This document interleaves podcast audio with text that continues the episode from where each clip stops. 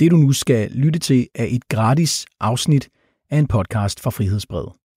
Når du er færdig med at lytte til afsnittet her, og måske tænker, jeg vil egentlig gerne vide, hvordan den her historie den fortsætter, ja, så skal du være medlem af Frihedsbrevet for at få adgang til de andre afsnit. Gå ind på frihedsbrevet.dk og bliv medlem i dag, så støtter du uafhængig og magtkritisk journalistik, og så får du adgang til alle vores artikler og vores podcasts. God fornøjelse med det, du nu skal lytte til. Det, du nu skal høre, er en podcastserie om en kvinde, der under ingen omstændigheder vil kaldes for bedrager. Til trods for, at en lang række personer er stået frem og har fortalt om, hvordan de mener, at kvinden har snydt dem for store pengebeløb, så slår hun hårdt ned, hvis nogen beskylder hende for bedrageri. Hun stævner folk, hvis de kalder hende det forbudte ord, og i flere tilfælde har hun faktisk fået medhold i retten. Kvinden, du nu skal møde, hedder Hayat Faisi. Hun har domstolenes ord for, at hun ikke er bedrager og ikke må kaldes det. Men hvad er hun så? Hvorfor tror du så mange mennesker føler sig svindet af dig? Det må du spørge dem om. Jeg kender ikke andres følelser. Nej. Nej. Men er det ikke mærkeligt, at... Nej, nej, nej, nej. Jeg hedder Mikkel Jensen, og jeg er journalist her på Frihedsbrevet, hvor jeg primært dækker finans. Vi skriver om store virksomheder, vi skriver om små virksomheder, og så skriver vi også om økonomisk kriminalitet. Jeg er ked af at ødelægge historien, men jeg er ikke dum. Det er I til gengæld. Det du hører her, det er et møde, som min kollega Lars Fugt og mig selv har med en kvinde, som hedder Heid Faisi. Hun er dukket op på Frihedsbrevets redaktion i det indre København, faktisk på egen opfordring. En uge forinden, der har Lars og jeg ringet til Heid Faisi for at forholde hende en række anklager imod hende, både fra en række påståede ofre, men også fra en række forhold, som står i et anklageskrift, som anklagemyndigheden i København har udarbejdet. Og der fortæller hun så, hun vil møde op på Frihedsbrevets reaktion, og hun vil tage sin advokat med. Jeg tager min advokat med, og så Okay. okay. ved I det.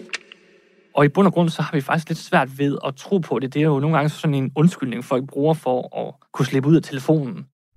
I ikke spørge mig ud over de spørgsmål, I har stillet? Der kommer ikke noget nyt. Men ganske rigtigt, hun møder op på reaktionen. Det kommer du ikke til. Man kan med det samme fornemme, at hun har en enorm udstråling. Hun har et meget, meget stort, krøllet hår. Hun går i sådan relativt fint tøj. Sådan med ryggen rank og øh, kigger der direkte i øjnene. Man bliver ikke intimideret, men jeg kan godt forstå, at man kan få et tilhørsforhold til hende i hvert fald, for hun er meget direkte. Med sig har hun en mand, som ikke vil præsentere sig selv. Hun har jo sagt, at hun vil tage sin advokat med. Men typisk, når jeg mødes med advokater, så har de i hvert fald en blazer og en skjorte på. Ham her, han virker sådan lidt mere indadvendt. Han har det, man kan kalde for et folkeskolelærer-habit på, altså jeans og en løs siddende sweater. Han vil så ikke fortælle, om han er hendes advokat, eller en ven, eller en kæreste, eller hvad det nu kunne være. Og så starter mødet deres, og det starter rimelig højoktant. Jeg stopper. Hvis I begynder at putte mig oven i munden på mig, for det ikke passer til jeres historie, det skal du droppe. Det her er historien om udsatte borgere og kendte mennesker.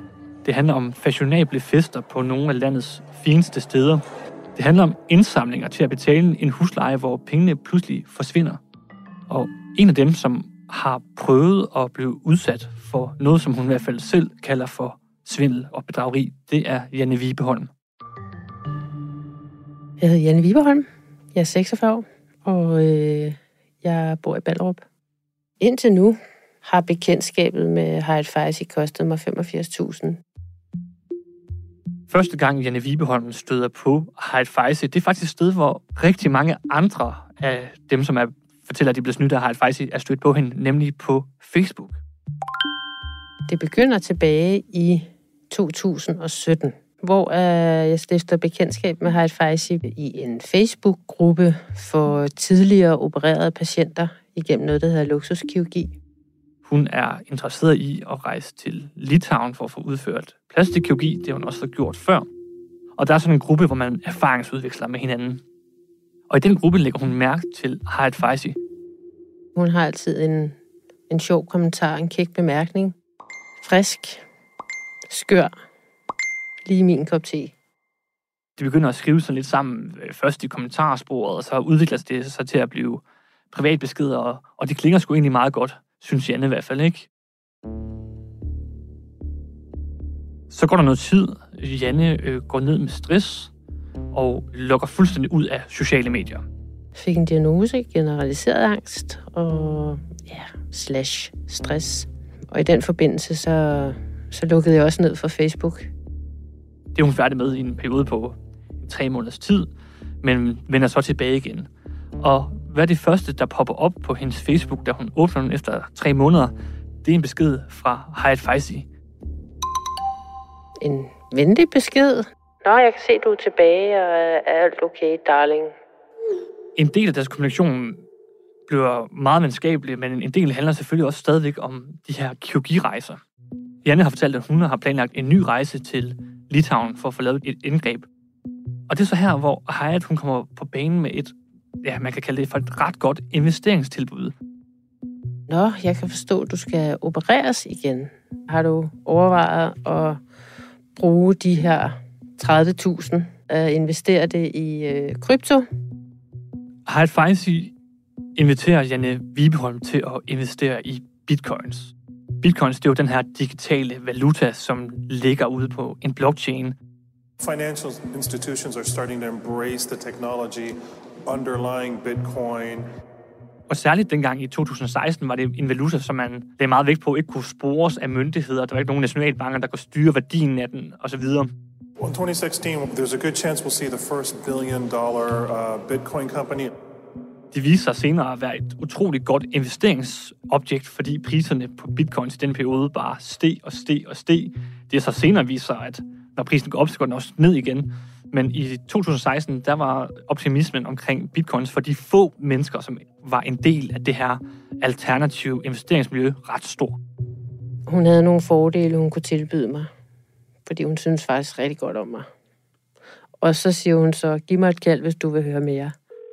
Og jeg ringer hende op, og hun fortæller, at hun synes, jeg virker som et menneske, der har fortjent medvind og fortjener at have det godt. Og så derfor vil hun gerne hjælpe mig med den her helt øh, unikke mulighed. Har et faktisk tilbyder et meget specielt form for køb, hvor hun kan låse kursen på bitcoins. Og det er mildestalt noget usædvanligt inden for køb og salg af valuta. Og når jeg sidder og fortæller det, det virker jo helt gak. Hvordan pokker kan man komme i tanke om at tro på, at det skulle være sandt. Men jeg vidste ikke noget om krypto, og da hun siger til mig, at hun kan låse kursen på en måde, så hvis jeg investerer 30.000, best case, så kunne jeg få operationen gratis. Worst case, jamen så ville jeg bare stå med de 30 igen. Det var ikke noget, jeg havde øh, stiftet bekendtskab med før, så derfor var det jo også interessant. Jeg er altid frisk på en, en, en god handel. Man er vel fra Jylland. Janne Vibeholm fortæller, at hun har ingen anelse om, hvad pokker det overhovedet er for noget. Men blev selvfølgelig interesseret, fordi at der er den her smarte, kloge, selvstændige kvinde, som tilbyder de her investeringer. Så hun vil faktisk gerne høre nærmere og invitere Hayat Faisi hjem til sig selv. Den her fornemmelse, jeg har af, hun er en super sej kvinde, og hun er super cool, og betænksom og næstekærlig, og en, der hjælper folk og vil folk det bedste, og står på hovedet for, at andre skal have det godt. Og, og det billede havde jeg jo i, i mere eller mindre skala fået af hende. Så var der allerede der etableret en eller anden form for circle of trust, om man vil. Og så tænker du måske, at det er lidt usædvanligt at invitere en fremmed kvinde hjem til dig selv for at høre om investeringstilbud. Og det synes Janne Vibholm faktisk også selv, det er. Jeg var selvfølgelig øh, nervøs, og det var en underlig situation. Det var nærmest som en date. Sådan en blind date. Man har aldrig øh, mødt personen før. Jeg havde lavet en cheesecake, for det var hendes favorit. Jeg havde bestilt sushi, hvidvin. Jeg vidste jo godt, at øh, hun var nok vant til nogle lidt andre forhold. Hun kunne fortælle, at hun ofte kom på D'Angleterre, og i det hele taget fortalte hun mange ting om sig selv, som fik mig til at føle mig som den lille. Der kom en øh, taxa kørende ned ad vejen. Stod og kiggede ud af vinduet, og så kommer den her krøltop ud af en taxa. Kæmpestor sort hår. Jeg kan huske, hun havde en øh, nærmest skriggrøn mærketaske. Hun havde stiletter på, også mærke var selvfølgelig. Kommer op af, af trappen, og allerede der, altså, jeg bliver betaget af hende. Hun har en øh, energi, som bare tager mig med storm. Jeg inviterer hende ind i, i stuen, og min eksmand er der, og, og min, min datter var der også. Jeg kan huske, at jeg havde fortalt min datter om, at øh, vi skulle have et møde med en kvinde, øh, der kunne øh, investere vores lommepenge.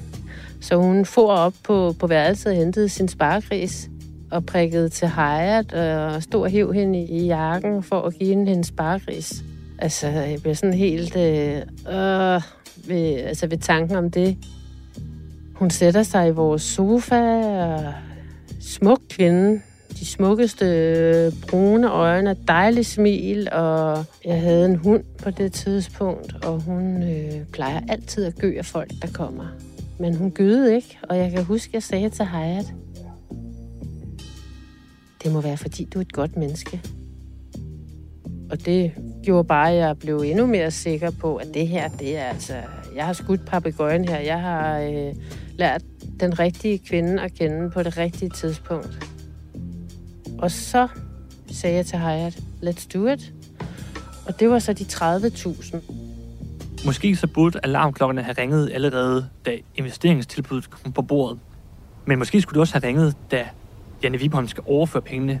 Pengene skal nemlig ikke overføres til Hayat Faisi. Jeg får at vide, jeg skal overføre til hendes søn. Så gjorde jeg det uden øh, egentlig at tænke super meget over det. Men jeg kan huske, at jeg skrev BTC i kommentaren. Set i bagklogskabens klare lys, så tror jeg måske, der har været et eller andet, der har sagt mig, at jeg skal have noget dokumentation for, hvad det er, jeg overfører for. Efter Janne Vibeholm har investeret de første 30.000 kroner, der eksploderer bitcoin-markedet. Altså prisen flyver til tops. Janne kan sidde hjemme i sin sofa og se, hvordan hun bare bliver rigere og rigere og rigere. Og selvfølgelig vil hun gerne med på bølgen. Derfor tager hun selv fat i Hyatt og fortæller, jeg vil gerne investere endnu flere penge. Og jeg tænker, ej, nu er det nu. Nu bliver jeg rig lige om lidt. Så øh, jeg havde nogle aktier, som jeg havde fået i et gammelt arbejde, som jeg satte til salg. Bottom line, efter få dage, så øh, havde jeg overført 85.000. Og jeg kan tydeligt huske, at jeg havde den her fornemmelse af, at øh, gud, hvor er hun fantastisk. Jeg overfører en masse penge i, i slutningen af december 2017. Den 25. december modtager jeg en besked fra Hayat. Kære Janne, du er det mest fantastiske menneske, jeg nogensinde har mødt. Du fortjener alt det bedste. Her er en bitcoin til dig og din familie. I was blown away. Jeg var, var helt på røven over hende. Jeg begyndte at tude. Det var vanvittigt. Har du fortalt nogen, at du er bitcoin-millionær? Hvem har, hvem skulle have fortalt dig det? Det er der flere, der siger. at Og hvad du så? har Hvad, okay, udgive dig, så du, du, du minimerer simpelthen. Hvad så, hvis det faktisk er rigtigt? Hvad så? Har du tænkt så, over det? Så det er det. Men hvad er, hvad er din intention? Hvad, hvad er din motiv at spørge, om jeg er bit- bitcoin-millionær? Hvad, hvad, hvad vil du ud af? Hvad så? Har du investeret i bitcoins på vegne af andre? Øh, på vegne af andre? Ja. Nej. Nej. Når nogen har købt ved mig, ja. Jeg skrev jo i tid og utid, hvad har jeg nu? Hvad har jeg nu? Hvad har jeg nu? Og man kunne godt mærke, at hun blev sådan lidt træt. Hun sendte mig nogle screendumps med nogle tal og bogstaver, som jeg sidenhen har lært af en, øh, en kryptoadresse. Havde jeg vidst dengang, at man kan slå de her adresser op, så var jeg også blevet klogere. Men på det tidspunkt, så var det en kvittering for en handel, som hun havde foretaget på min vej. Som dokumentation for, at Janne Viberholm rent faktisk har købt de her bitcoins af Hyde Faisi, der får hun tilsendt et screenshot af en såkaldt wallet. Forestil dig, det er sådan en digital punkt, hvor der er en lang, lang øh, kode med tal og bogstaver, som er individuel. En af dem, der rent faktisk kender ret meget til de her bitcoin-transaktioner, som indgår i sagen mod Hyde Faisi, det er Jimmy Steinbeck. Til daglig der er jeg CEO hos øh, Penning, som er en øh, investeringsfond, der hjælper større virksomheder og institutioner og, øh, og det, man kalder professionelle investorer med at investere i kryptovaluta. Og her er vi altså hoppet lidt frem i tiden, for på det tidspunkt er Janne Vibeholm blevet så nervøs omkring sine investeringer i bitcoins, at hun har advaret mod Hyde Feisty i forskellige grupper på Facebook, som koncentrerer sig om investeringer i krypto. Og en af dem, der faktisk har sådan en gruppe, det er Jimmy Steinbeck. Jeg tager så kontakt til hende og skriver til hende, at hun gerne må prøve at lige at skrive en besked til mig, øh, og, og prøve lige at informere om, om hvad, hvad det egentlig er, det her det går ud på. Fordi at umiddelbart så kan jeg nok hjælpe med at finde nogle informationer. Og så sender hun så en hel masse samtaler, øh, messenger-samtaler og billeder og alle mulige skille ting. Og da jeg så ser de første to-tre screendump af den her kvittering, som Hyatt åbenbart bruger, så tjekker jeg op på adressen, øh, og den første adresse, jeg tjekker, den kan jeg se, jamen den har sådan set intet med det tidspunkt, hvor den handel den skulle have været. Så jeg sidder jo altså, øh, manuelt og indtaster de her adresser her direkte ind i, øh, i en blockchain search, for, for ligesom at se, hvad det er. Og så, så graver jeg lidt dybere og ligesom går ind og kigger på, fordi jeg tænker, okay, jamen, det er jo egentlig dokumentation nok, hvor der er jo et timestamp. Hver eneste gang, at der er en transaktion, der bliver godkendt i netværket, så bliver, får den et timestamp. Timestamp, det, det kan man vel sammenligne med, at, øh, at når du inde på din bankkonto ligesom laver en overførsel, ligesom eller noget, jamen, så er der nogle, øh, nogle bagvedliggende data, som fortæller, jamen, hvor den er sendt til, hvad er beløbet og, øh, og tidspunkt. Ved at tjekke de første par adresser, der kan jeg se, at det er i hvert fald ikke kvitteringer, der tilsvarer de her, og kan ret hurtigt se, at der er ligesom et eller andet system i det her. Og da jeg så finder en kvittering, hvor at jeg så senere end ved at læse mig frem til, at kan se, at den adresse, den bliver brugt faktisk tre steder. Altså for det første så bliver den brugt i forbindelse med, at en anden øh, berørt i den her sag her har, øh, har købt nogle bitcoin og Hyatt, bliver den adresse brugt. Og så efterfølgende så bliver den så også brugt over for Janne, hvor at øh, Hyatt ved et uheld kommer til at sende den her kvittering til hende, og så siger hun, skriver hun tilbage, jamen nej, den er, den er ikke til dig, den her, det var, det var bare lige en handel, jeg lige lavede, for ligesom at vise, at jeg købte lige 25 bitcoin. Og der tænkte jeg, at det var egentlig lidt interessant, fordi at de to adresser, man bruger som kvittering i forhold til en handel her, og over på den anden side, der praler man med, at man lige har øh, købt selv til sig selv. Ikke? Så, øh, så jeg kan ligesom se, at hun, det, hun genbruger de her adresser her, og de her kvitteringer her, og, og kan se, at det er sådan, der er noget mere systematik i det her, end man, man først er ansat. Og, øh, og der besluttede man så for ligesom at øh, snakke med Janne om det, og så sige, jamen, øh, prøv lige at tage fat i en advokat, så vil jeg gerne øh, kom forbi et smut, det skal ikke koste noget, og, øh, og lige prøve at sætte din advokat ind i, hvad det egentlig er for en rygende han har her. Jimmy Steinbeck han ender faktisk med at blive en del af en retssag mod Hyde Feisty, fordi han på vegne af en advokat, der hedder Hans Mogensen, afleverer et såkaldt ekspertnotat til retten omkring de her bitcoin-handler. Men inden vi hører mere om den, så skal vi lige tilbage til Hyde Feisty. Ifølge Janne Vibeholm, så fortsætter Hyde faktisk sin charmeoffensiv for at få hende til at investere i flere bitcoin. Tiden gik, og øh, der var en invitation i løbet af januar 2018. Hun skulle fejre sin 40-års fødselsdag og ville gerne invitere os øh, en tur på Søllerød Kro. Det ville vi jo gerne. Det var egentlig en underlig stemning, der var. Men øh, det var som om, øh, da hun satte sig ind på stolen på Søllerød Kro, hun opførte sig som, øh, at hun nærmest boede der. Op med benene, sådan meget henslængt. Ikke som jeg ville sidde, hvis jeg øh, blev inviteret på fin restaurant med ret ryg og de fine kokke, der kom ind med knappede øh, skjorter og så videre. Og selvom det altså er dejligt at se sin investering blive mere og mere værd, så kommer der også en dag, hvor Janne Vibeholm skal bruge de her penge. Rejsen til Litauen for at få foretaget det her kirurgi står for døren, og hun begynder at skrive til Heil Feisi, at hun gerne vil i hvert fald have de 30.000 kroner tilbage igen, så hun kan bruge på operationen. Og så følger der altså ifølge Janne Vibeholm en række undskyldninger og en række søforklaringer for, hvorfor pengene ikke kan blive overført. Jeg begynder at presse hårdt på og sige, at jeg skal have de her penge nu. Der er en episode, efter Janne Vibeholm flere gange har forsøgt at få sine penge tilbage, at hun laver en aftale med Hyatt, at hun kan overdrage pengene til Jannes eksmand, som hun på daværende tidspunkt jo så var gift med. Der er sådan lidt kommunikation frem og tilbage på, på sms, hvor Jannes mand bliver lidt direkte og skriver, kom nu for helvede bare med de penge. Og det er altså til syden nok for Haya til at ikke at ville betale investeringen tilbage. I hvert fald så drøner hun tilbage til Koldingområdet, hvor hun bor. Det får Janne Vibeholm til en dag at køre til Kolding og simpelthen kræve sine penge fra Hayat Feisi. Jeg kører til Kolding. Jeg tror, klokken har været syv om aftenen. Og da jeg parkerer bilen, der ved jeg jo godt, der er noget, der river af rustende galt. Jeg havde en helt klar fornemmelse af, at jeg ville gå tomhændet derfra. Jeg bliver mødt af Hayat, som, øh, som siger, at hendes mand er kørt på arbejde, og øh, han har, har taget tasken med, med, med penge med. Den ligger i bilen. Hun viser mig noget korrespondence med hendes mands navn og et hjerte, hvor hun spørger om, kan du ikke komme tilbage? Hvor han svarer, tro på det, babe, vi ses senere. Noget i den retning. Siger, okay, fair nok, hvornår har han fri? Jamen, han er først fri ved midnat. Fik. Jeg venter bare. Jeg bliver inviteret indenfor, og øh, bliver inviteret til at læse det, hun kalder sit manifest. En helt regulær Word-fil, hvor hun har skrevet nogle sider omkring alle dem, der er efter hende. Det her manifest, det er til sydlandene en en lang forklaring på den konspiration, der er imod Harald Feisi. Hvorfor har hun så mange fjender? Hvorfor er der så mange, der mener, at hun har snydt dem?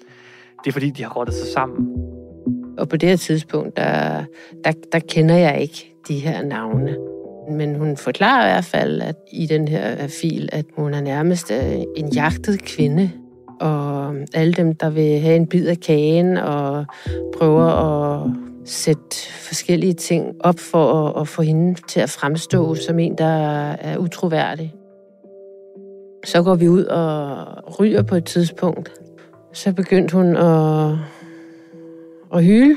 Det var også øh, svært med alt det her, og hun var også ked af, at, øh, at der var gået så lang tid, og det hele det var bare så uoverskueligt, at jeg, at jeg ikke bare kunne få mine øh, penge, for dem havde jeg selvfølgelig krav på. I den her samtale fortæller hun så, at hun synes, at jeg skal tage hjem igen. Men hun skal til øh, Sjælland ugen efter til en barndåb, og øh, der er en af hendes venner, der opbevarer noget, noget valuta for hende. Og hvis det ikke var noget problem for mig at få det i forskellige valuta, øh, jeg skulle selvfølgelig bare have det vekslet, og det skulle hun nok betale, og så kunne jeg få dem der. Og på det tidspunkt, så, så giver jeg måske også lidt op, og klokken er mange, og jeg skal også den anden vej igen, så, så det er det, vi aftaler, at øh, så får jeg dem ugen efter, når hun har været til barndåb. Det var tankevægtende at, at, se, hvordan hun den aften fremstod med tårer og gråd og træt i ansigtet, og hendes hår var begyndt at blive lidt gråt enkelte steder. Hun sad lidt sammenkrøllet over i, i en af hendes øh, havemøbler, mens hun sad der og, og, og, og pev. Det kontra den Hayat, jeg mødte allerførste gang i hendes louboutin og designertaske. Det var øh, to forskellige øh, kvinder. Ifølge Janne Vibeholm, så havde hun faktisk en aftale med Hayat Faisi om, at helt frem til aftenen, før hun skulle rejse til Litauen, der vil nogle af pengene, de 30.000, hun havde investeret til at starte med, blive lagt i hendes postkasse, så hun kunne få dem om morgenen, når hun tog afsted. Jeg tjekker jo postkassen, og der ligger ingen penge. Jeg skal afsted, taxaen kommer, jeg skal ud og flyve, jeg skal til Litauen. Jeg har sideløbende på det her sikret mig, at jeg kan få det finansieret på anden vis. Da jeg så kommer ud fra operationen, så begynder hun at, at skrive igen. Nå, hvordan er det gået? Er du okay? Da hun skriver til mig, efter jeg blev opereret og spørger, spørger ind til, hvordan jeg har det, i en tone, der er venlig og omsorgsfuld, der kan jeg bare mærke, at jeg bliver sindssygt vred. Så tænker jeg, nu er det nok jeg skal have de her penge nu. Og det skal ikke bare være de 30, det skal være dem alle sammen. Du kan beholde alt, hvad du har givet mig. Jeg vil bare gerne have mine 85.000. Så var det om, som om, at hun sagde, okay, så gør vi det. Du må skaffe en øh, bankkonto i Spar Nordbank, for de stiller ikke spørgsmål, når der kommer så store overførsler ind. Og jeg får så en øh, såkaldt kvittering fra Hayat, hvor at igen, der er en talrække, og der er et beløb, og det skulle øh, verificere, at nu er transaktionen altså sat i gang. Men der skete naturligvis heller ikke en dyt. Og så hører jeg ikke mere, og så bliver jeg blokeret. Det ender med, at Janne hun anmelder sagen til sit lokale politi, og øh, blev også en, som politiet måske synes er lidt irriterende. Hun ringer den hver uge for at spørge, hvordan går det med min sag? Er I kommet nærmere en opklaring? Og efter noget tid, så får hun også svar fra politiet i Kolding. Så får jeg en, øh, en besked på, på e-boks, hvor at, øh, der står, at øh, de vælger at nedlægge sagen. Øh, de vil ikke efterforske yderligere. De mener ikke, at der er belæg for, at der er sket nogle kriminelle handlinger. Samtidig med, at Janne hun presser på for at få politiet til at efterforske øh, det her forhold, der går hun på Facebook og advarer mod Hyde Feisi. Så får jeg øh, et behov, om man vil, for at advare folk omkring mig, både dem, jeg kender og dem, jeg ikke kender. Jeg laver post på egen væg og i grupper, som jeg ved, Hayat var en del af. Jeg laver også posts i diverse kryptogrupper for at advare folk om at begå samme fejl, som jeg føler, jeg har begået på, på det tidspunkt. Så sker der simpelthen det, at hun en dag blev ringet op af politiet. Kunne det være min sag, der blev taget op, eller kunne det være, at de øh, begyndte en efterforskning? Men nej, nej. Hun er blevet stævnet for injurier, fordi hun har kaldt Hyde Feisi for bedrager. Det er mig, der føler mig misbrugt og forrådt og fattigere. Men nu bliver jeg stævnet for injurier. Og det ender faktisk med, at Janne Vibeholm taber sagen. Så endte øh, dommen i byretten således, at Hayat skulle tilbagebetale mig de 85.000 kroner, men jeg blev så også dømt til at skulle betale 20.000 kroner til hende. Janne Vibeholm kontakter Harald Feisi så mange gange, at Harald Feisi anmoder om at få et polititilhold mod Janne Vibeholm. Det betyder, at de to ikke må kontakte hinanden længere, og man kan straffes, hvis man kontakter hinanden. Og det får hun faktisk også. Det bliver senere ophævet igen, men hun har rent faktisk fået et polititilhold mod Janne Vibeholm.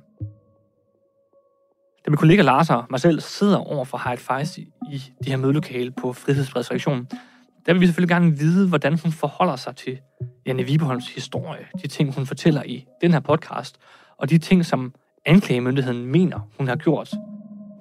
Der er flere, der fortæller, at de har købt bitcoins hos dig, som ikke har fået penge tilbage. Ja, men øh, har du spurgt, hvorfor? Hvorfor? Hvorfor? Ja.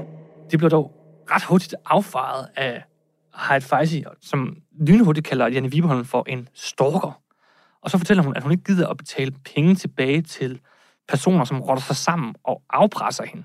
Når de samler sig i flok og afpresser mig, så skal jeg ikke have noget med dem at gøre. Så vil jeg hellere tabe min retssag, end at lade mig afpresses. Okay. Ja. Og hvordan vil du afpresse? Dødstrusler, herværk i mit hjem, Mm. øh, mine børn bliver forfulgt, jeg får opkald, og jeg får, trus, jeg får billeder tilsendt af mine børn. Det er, sådan nogle, det er sådan nogle mennesker, I bakker op. Om hun er en svindler eller en bedrager, det må vi jo lade retten afgøre. Men faktum er, at jeg har overført 85.000 til hende, og jeg har ikke fået noget retur. Heller ikke her fem år senere. Janne Vibeholms sag indgår nu i en tiltale mod Hyde Feisi. Hun er tiltalt for 133 forhold. Alt i alt så var vi oppe på, at hun skyldte os omkring 150.000. Jeg begyndte at føle mig snydt, og jeg begyndte at føle mig misbrugt. Hej er det eneste menneske, jeg nogensinde har mødt, der absolut og helt og aldeles ingen skrubler har. Jamen, jeg sagde jo til hende, at altså, det er mine børns penge, ikke? Og jeg har det sådan, der er ikke nogen, der skal stille for mine børn. Vi har forelagt Hyde Feisi samtlige anklager og kritikpunkter, der blev rejst mod hende i den her podcast. I langt de fleste tilfælde svarer Hyde Feisi udenom, går til modangreb eller fortæller, at der er tale om en konspiration imod hende. De steder, hvor Harald Feisi svarer på vores spørgsmål, og hvor det har været relevant at bringe hendes svar, har vi taget det med i podcasten. Serien er lavet af Lars Fugt, Christine Winter, Thomas Arndt og mig, Mikkel Jensen. Du har lige lyttet til et gratis afsnit af en podcast fra Frihedsbrevet. Hvis du her på bagkant tænker, jeg vil egentlig gerne vide, hvordan den historie den udvikler sig, så skal du være medlem af Frihedsbrevet for at høre de andre afsnit af podcasten. Men det kan du heldigvis hurtigt blive. Gå ind på frihedsbrevet.dk og tegn et abonnement. Så får du adgang til resten af afsnittene af den her podcast. Du får adgang til alle de andre podcasts, vi har lavet. Og så får du også adgang til alle de artikler, vi skriver. Oven i hatten, så støtter du både fri, uafhængig og magtkritisk journalistik. Gå ind på frihedsbrevet.dk og bliv medlem i dag.